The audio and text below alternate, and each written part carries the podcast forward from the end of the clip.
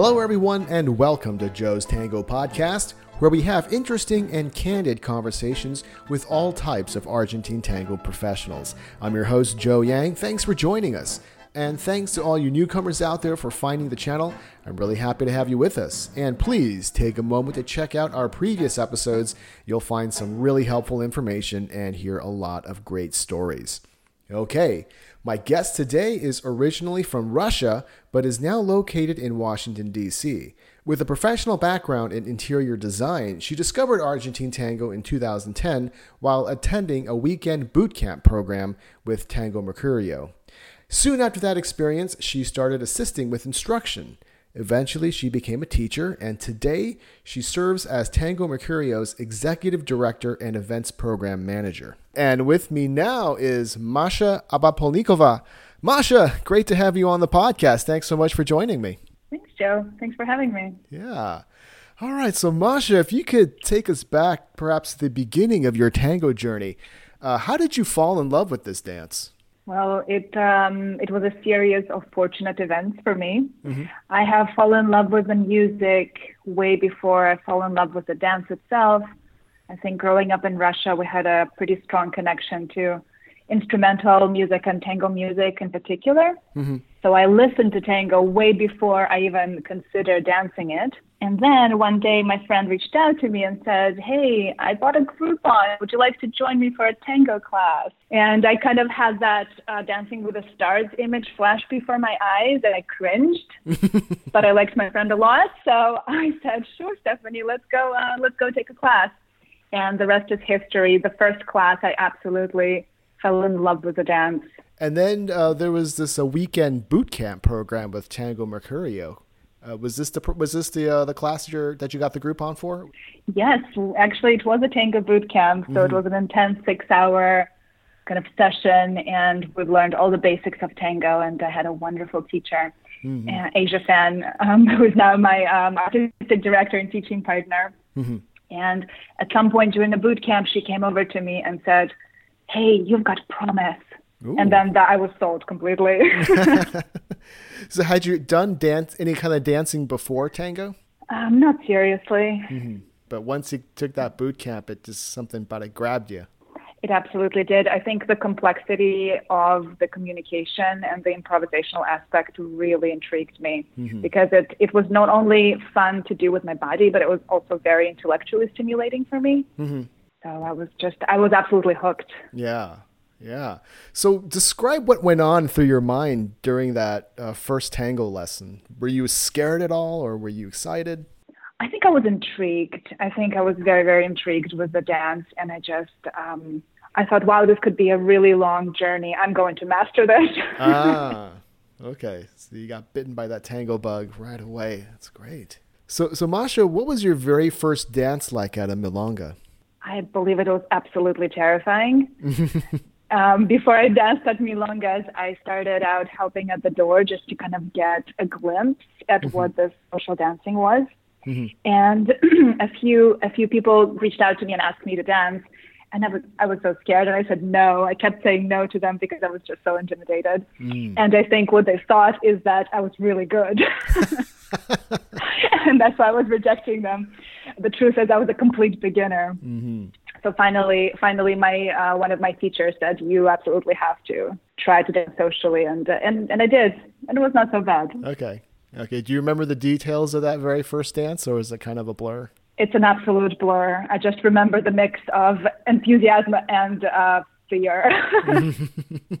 Yeah, so Masha, I want to change gears a little bit to some more details about your learning, particularly turning points in learning.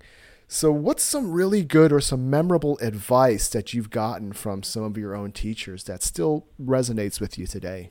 Oh, that's a good question. I think the most valuable advice as a student that I got was from one of my first teachers. She told me to learn both roles. Mm. And I pretty much started learning both roles from the very beginning. So I kind of had a more holistic understanding of the dance, and I kind of, as a follower, had an idea of what the leader was doing. And as a leader, I kind of had the idea of the, what the follower was feeling. Mm-hmm. So I think that really helped me progress in my dancing and also it just kind of doubled up on the you know on the potential partners in the milonga. That's true, right? So that's always good. And then um, I think my most valuable advice as a teacher that I got from my teacher was to keep asking questions. So a lot of people learn best when they're being asked questions. Mm-hmm. So I still do that to this day. Nice. Now, what was a bad tango habit that you used to have, and, and how did you get over it? I think my worst tango habit is apologizing constantly. Mm. And I can't say that I completely got over it yet, but I'm really working on it. Mm-hmm. Mm-hmm. Yeah. So uh, you, you know, you got really into tango, but you started on a path that not a lot of people take on, which is teaching. So could you describe your journey on how to, how you became a teacher? Of course. I think I had the idea that I wanted to teach this dance very early on, mm-hmm. before I was qualified to teach, of course. Mm-hmm. But the desire to teach came from the desire to share this joy that I experienced as a dancer. Mm-hmm. So I thought, wow, I really would like to share this with more people. Mm-hmm. So probably within a year, uh, because I was so dedicated, I kept showing up at every single class in my city, I think. Mm-hmm. So one of my teachers, um, Asia, started to ask me to assist her. So I started to assist her in classes, and then just kind of naturally progressed and developed. And eventually, I started teaching my own classes. Mm-hmm. Again, feeling completely unqualified to do that. you know, having all the imposter syndrome that all the beginner teachers have, probably. But yeah. I'd like to think that I've grown. I've grown as a teacher over the years. Mm-hmm. Mm-hmm. Yeah, the imposter syndrome because you know you don't really have a sense of when you're becoming good because there's always you know that horizon of of things you want to know and yeah, taking a step back is can be can be very tricky. Absolutely, and no matter how good you are, there are always so many people who are so much better. Mm-hmm. So you can always keep growing, you know. Yeah. Yeah. So what are some things right now that you're still either improving or or working towards? I think I'm always improving. You mean as a teacher, right? As a teacher or as a dancer. But let's start. How about as a teacher? Then we'll go on with uh, with dancing stuff. So I think as a teacher, I am always improving on effective ways to get get feedback, to give feedback to my students. Mm-hmm. Because as as you, I'm sure you know, some people are visual learners, some people are kinesthetic learners, some people want to hear something versus seeing something. So sometimes it takes a few goes to figure out what works with a particular student. Mm-hmm. Should I dance this particular move with them, or should I show them how I would do it, or should I just describe it mm. in words? Mm-hmm. So I think that's that's I'm constantly refining my feedback giving technique. Mm-hmm. Mm-hmm. And also, I think I just I, I'm I'm learning to appreciate more subtleties in the dance with every year that goes by. So the more I know, the the more I can give. Mm-hmm. Nice. And how about as a dancer? Are there any technique points or, or figures that you're honing or working on? Hmm. I think I'm constantly working on just developing a better connection with my partners. Mm-hmm. And currently, we've been, um, over the last year, we've been developing something exciting. Uh, we've been doing a choreography program that we will present hopefully in 2020 to our students. Nice. So that's been a tremendous challenge for me because I'm a social dancer and um, in choreography you need to work on how you present yourself to an audience as mm-hmm. opposed to developing this internal feeling. So that's been my biggest challenge lately, I think. Mm-hmm. Mm-hmm. Yeah, just a general question about choreography. I mean, where where do you start with putting something like that together? I think our general, as a group, you know, we have a group of teachers that we're, we're collaborating on this together. Um, I think usually we just uh, start with the music and then we kind of dissect the music to see what moves may highlight specific key points in the music, and mm-hmm. then we kind of work on stringing it all together. Mm-hmm. Yeah, it's it's fun because it's such an open-ended uh, dance, but in some ways that can be uh, that can be challenging too to to deal with. I agree. I agree. Yeah. All right, so kind of turning things back to social dancing. So the wonderful thing about about tango is that we're so free to interpret the music in almost any way we want, but at the same time, uh, you know, that's sort of what makes things challenging for beginners. So, what advice do you have for the beginner tango students in coming up with ways to interpret music? Well, I think it's very challenging for a beginner to start thinking in terms of interpreting music right away. Mm-hmm. I think a beginner has to first get a good grasp on just how to operate together with this other person that they're dancing with. Mm-hmm. And I think once they figure out the basic geometry of the dance, then they, they can they're more free to interpret the music as they feel it. Mm-hmm. But um, I just generally I just generally tell them to do less, do less. Okay.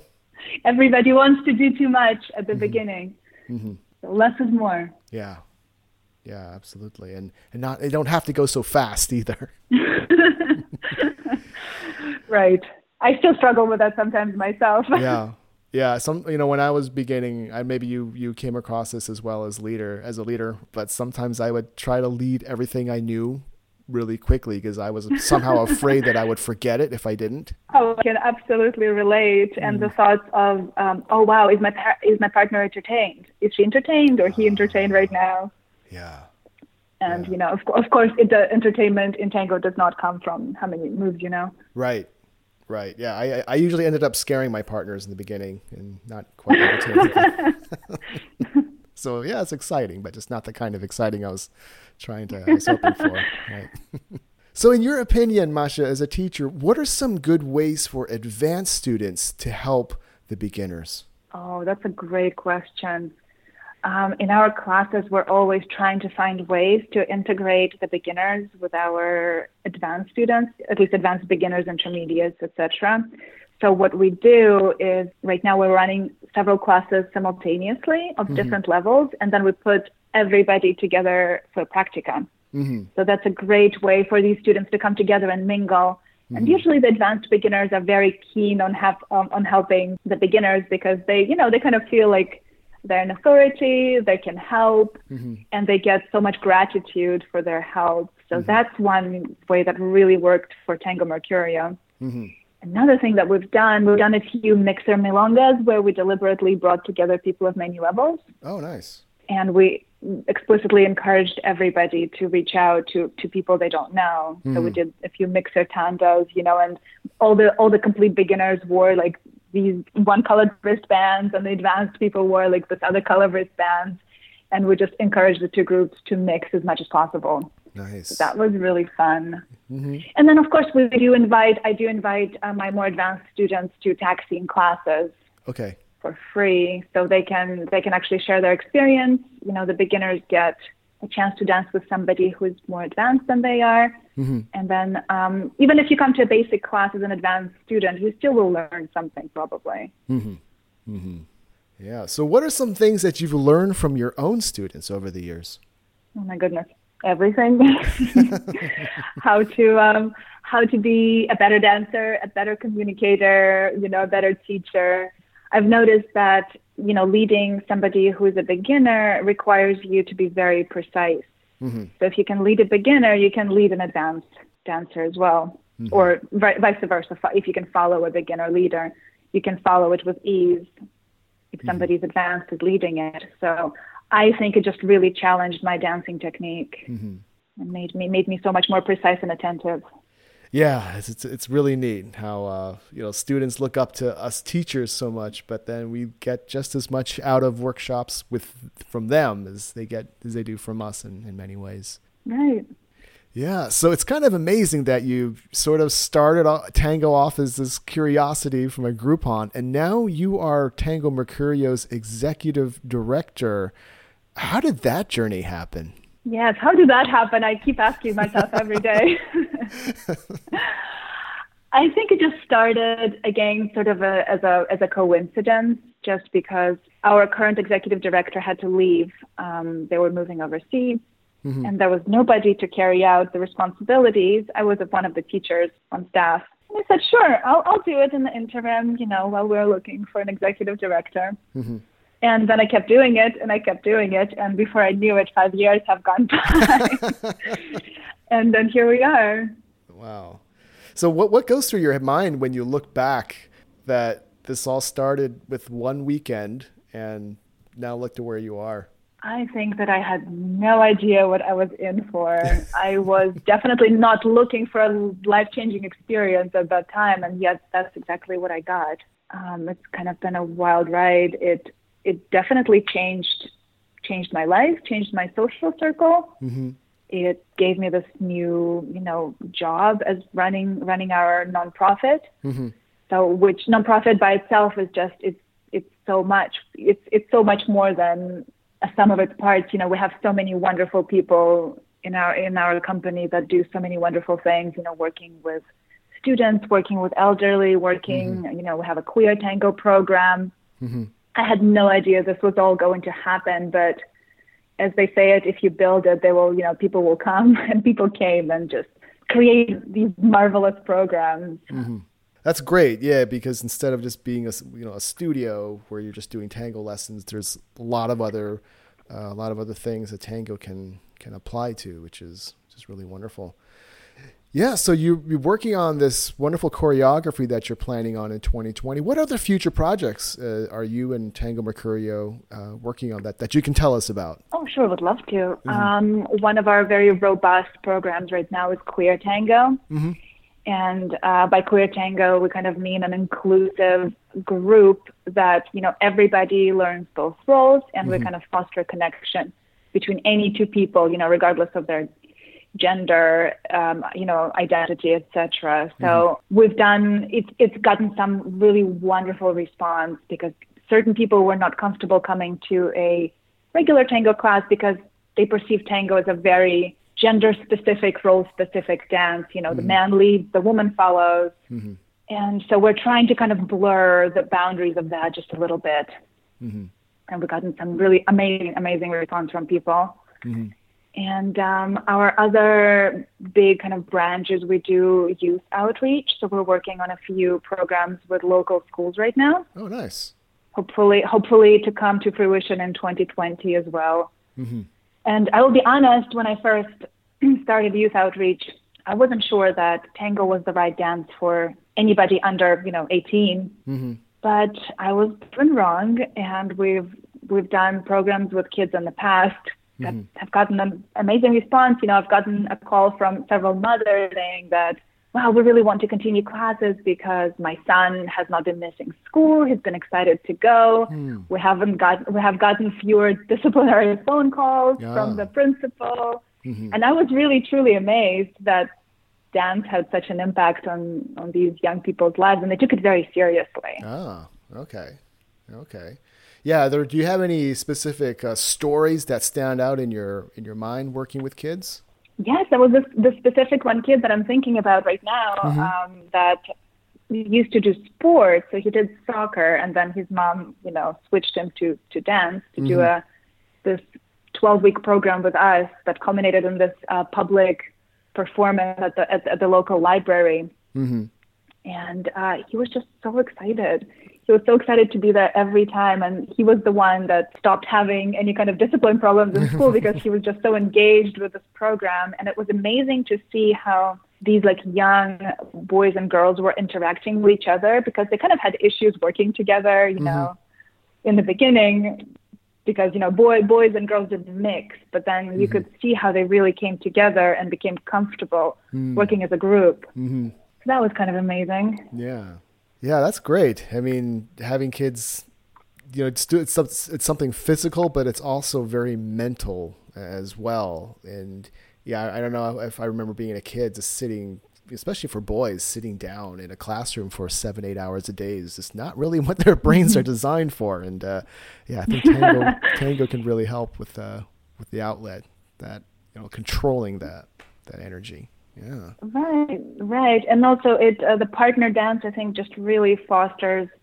collaboration within mm-hmm. the group and partnership and like working together. Mm-hmm. Mm-hmm. So I think that's just that's really beneficial for for kids that age. Yeah. Yes, I want to hit upon a different part of tango learning. So aside from the physical part of learning figures, you know, sacadas or ochos and that kind of thing, there's also uh, a very, uh, I guess, intense or a deep mental component to getting good at tango. So, in your years of dancing and teaching and working with people, Masha, uh, in your opinion, what are some ways to become, I guess, a mentally strong tango dancer? So, I think that um, one of the key components to being a good tango dancer and good tango learner is resilience. Mm-hmm. And there's been a lot of talk about resilience and kind of neuroscience lately that I've been I've been catching, you know, on the radio here and there. Mm-hmm. And I think I think t- in tango we often hit plateaus and we often don't get dances that we think we deserve and where mm-hmm. we just thought we knew something and then another teacher comes along and says no no no this is not how we do this so you have to relearn this with this new technique. So mm-hmm. resilience, I think, is really key, and like not giving up mm-hmm. is key for for you know mastering this dance for for for sticking sticking with it long term. Mm-hmm. So kind of like not getting discouraged by feedback we get sometimes, uh, sometimes you know harsh feedback we get from right. teachers and our partners mm-hmm. and not getting discouraged um, at social events when we don't get that dance that we really wanted. Mm-hmm. With with dancing, you know, whether you're leading or following, you know, the the successes are, are wonderful, but then the failures, you know, if you don't keep them in perspective, can be really devastating. It seems. Right, and I think tango makes you open up to your partner, to the other person. So it's very difficult to not take it personally when something mm-hmm. doesn't work. Yeah. So I think getting that perspective that this is not personal and it will change. And today mm-hmm. you're having a terrible night, and then tomorrow you'll have a great night. Yeah, yeah, yeah. And I think that uh, you know a lot of students. I, I, wonder if you come across this as well. Many of them tend to be uh, perfectionists. And they get really down on themselves when they when they don't do something right the first time. Uh, yeah, how do you how do you work with per, with perfectionists? Well, I have to confess that I'm a perfectionist myself. Mm-hmm. so I really, I really relate to, mm-hmm. to that challenge. yeah. I, th- I think perfectionism, perfectionism itself can be a very um, challenging trait in our character. Mm-hmm. So I think, like I, I, said, doing less, taking smaller chunks towards mm-hmm. them, and also just creating a really supportive social circle around yourself can really mm-hmm. build us up. Yeah, absolutely. Yeah. So I have a question for you uh, that's uh, related to uh, the pace of of learning. So once students they start to get really good, I, I suppose it's important to to practice uh, that which you already know to maintain it, but then also to uh, to kind of recognize when it's time to look for a new experience, whether that's uh, going to a festival or taking private lessons or, whatnot. So, it's in your opinion, Masha, what how would you recommend a student to uh, to kind of get on a, a good or good system rather of improvement? So, I guess improving enough just to make sure the tango is always always going forward, but at the same time, not you know always biting off more than one can chew. But at the same time, you don't want them to become complacent. Does that does that make sense? right, yeah. right. It do, it does make sense. Well, I think I think in order to build this roadmap for yourself, you first need to know internally what is it that you want to do in tango. Mm-hmm. Do you want to be a dancer who dances socially comfortably, you know, once a week at a local milonga? Do you want to be a teacher and performer? Would you like to be a person who is in the festival and marathon circuit, mm-hmm. you know, traveling around a lot? And I think once you have that goal, I think you can kind of build a roadmap of how you get there. Mm.